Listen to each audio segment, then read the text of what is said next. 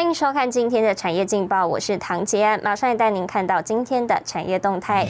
晶片荒加剧，交货期拉长至二十周以上。台塑四宝调薪会议十三号举行，工会指出争取加薪百分之四点五，超越罗尔定律。日月光将打造二十五座智慧工厂。英业达 Q 库获利持平，第三季迎接单高峰。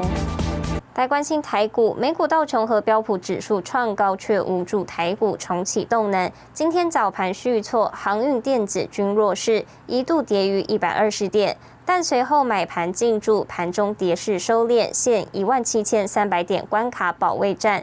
分析指出，市场除了受到美国联准会政策变动影响外，市场传出当冲降税倾向不延长，所以打击投机气氛，也让市场资金开始缩手，导致台股近期量价齐跌，传产电子一律弱势。接下来，请看今天的财经一百秒。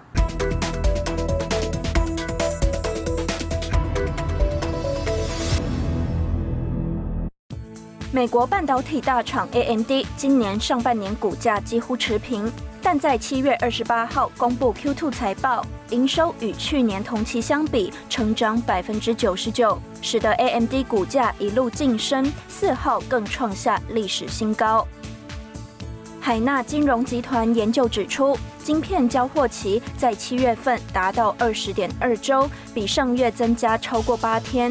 这是该公司二零一七年开始追踪相关数据以来的最长等待时间。《华尔街日报》指出，近年来因美国和欧洲货币经理人购买大量中国公司证券，北京打击中企的影响也通过这一路径波及到全球市场。截至八月五号的过去一个月里，持有中国企业债务最多的全球债券基金均落后于其基准指数。 华硕十一号公布财报与举办线上法说会，并表示旗下电竞笔电全球销售年初至今总体成长百分之五十四点二，北美地区市占率位居第一。新唐人亚太电视整理报道。 国内市值两千亿元的金人保集团着手世代接班。周三，旗下康舒科技股东常会改选，董事长职务由许胜雄独子许介立接掌。许胜雄表示，新时代的来临，每个人都要把棒子交给下一代，期许新团队能为营运带来新气象。第一点啊，加油！ 握手象征世代交棒。金人保集团旗下电源大厂康舒科技股东常会改选董事，确定由许胜雄独子许介立独挑大梁。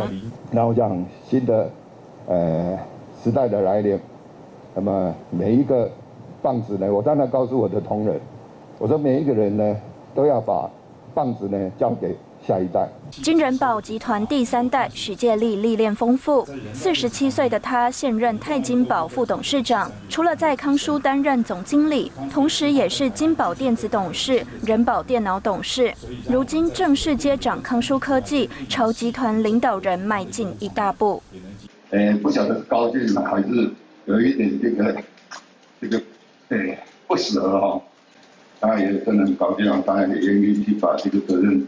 承担下来，我常常在想，就是说，其实，呃，我比很多人都更幸运，啊，那透过这样子的，呃，轮轮调跟这个训练呢、啊，让我有一个对于整个公司的运作上面有一个基础的了解。面对大环境疫情干扰，还有红色供应链竞争。 康舒计划扩大在台投资，未来消费电子主要由菲律宾厂区生产，台湾方面着重更高阶产品。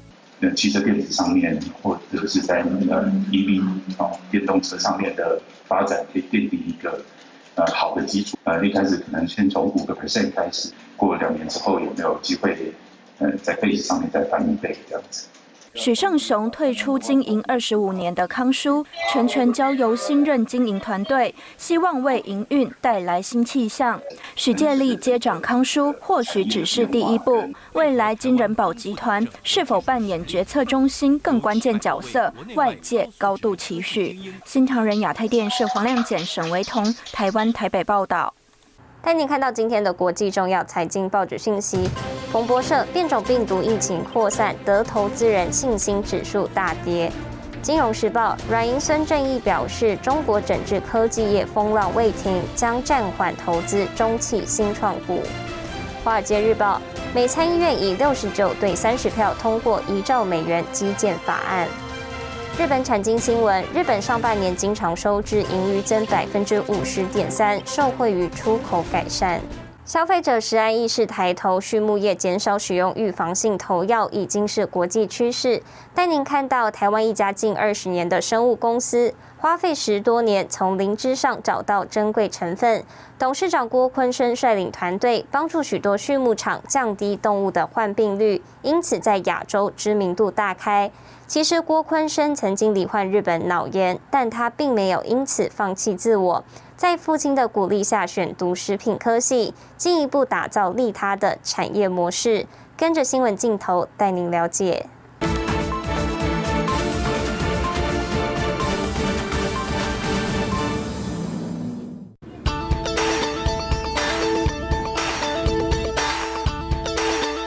它的生长线差不多是落在 零点一到零点二，在一个星期，它就可以做采收了。 每年四到八月是培养灵芝的黄金期。业者透露，温度必须控制在三十二到三十三度之间，湿度要超过百分之九十。这里是中台湾最大的灵芝养殖园区，就在嘉义的阿里山下，而且是采用太空包的方式来种植灵芝，比较特殊，添加了中草药的成分进去，汉方养殖就是这个因素。 它是添加中草药的培养基所生长出来的灵芝。用中草药来培养灵芝，是台湾生物业者郭坤生花了十多年研发的独家技术。固态培养的话，当时没有设备，所以我们固态培养还包括整个设备都自己去开发。我们的这个花笑草也申请了专利。人我们为为什么要吃东西？讲起话来温文儒雅，挂着腼腆笑容。他是郭坤生，曾在美商工作多年，有着食品、动物科学和兽医背景。他所带领的团队帮助许多畜牧场降低动物患病率。抗生素给他吃，用不健康的东西给他吃，他吃了再给人吃，造成污染环境跟臭气，好，这个都是问题。 累积的成功经验，让郭坤生团队在亚洲知名度大开。而郭坤生对动物的了解，要从他的童年说起。四岁哈就得日本脑炎嘛，然后到不然差一点就死掉了，那就是晕眩症就困扰了我几困扰了接近四十年了。只要我念书动脑筋的话，头就晕了。那所以我小时候就没办法念书。 没办法念书，那我家的话，从我出生，我父亲就从事养鸡养猪这个行业，所以我就在鸡笼子里面长大了。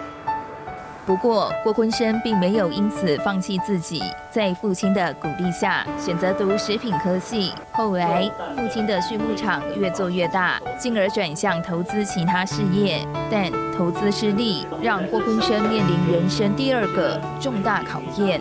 我一退伍之后就负债，跟我弟弟共同继承了一亿六千万的负债，继承了一千六百万资产。那所以说，我的人生就被这一个负债绑住了。面对庞大债务，郭坤生放下教书梦想，全心全力经营家里的畜牧场，还完债务。那一直就想出去外面看看，外面的世界是怎么样子。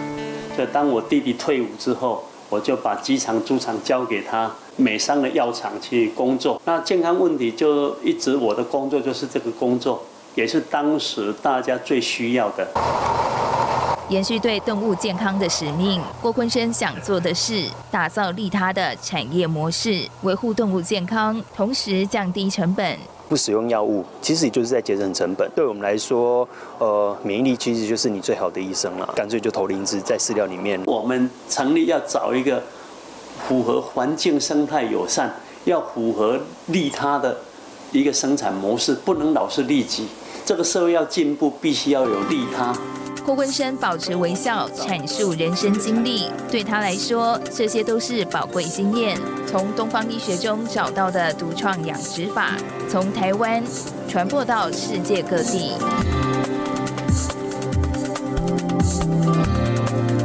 带您看到明天八月十二号星期四有哪些重要的财经活动。美国公布上周首度申领失业金人数，沃旭、迪士尼、Airbnb 财报 ，M S C I 名胜发布指数权重季度调整，鸿海、佳士达、永丰金法说会。 谢谢您收看今天的产业劲报，我是唐吉安，我们明天再见。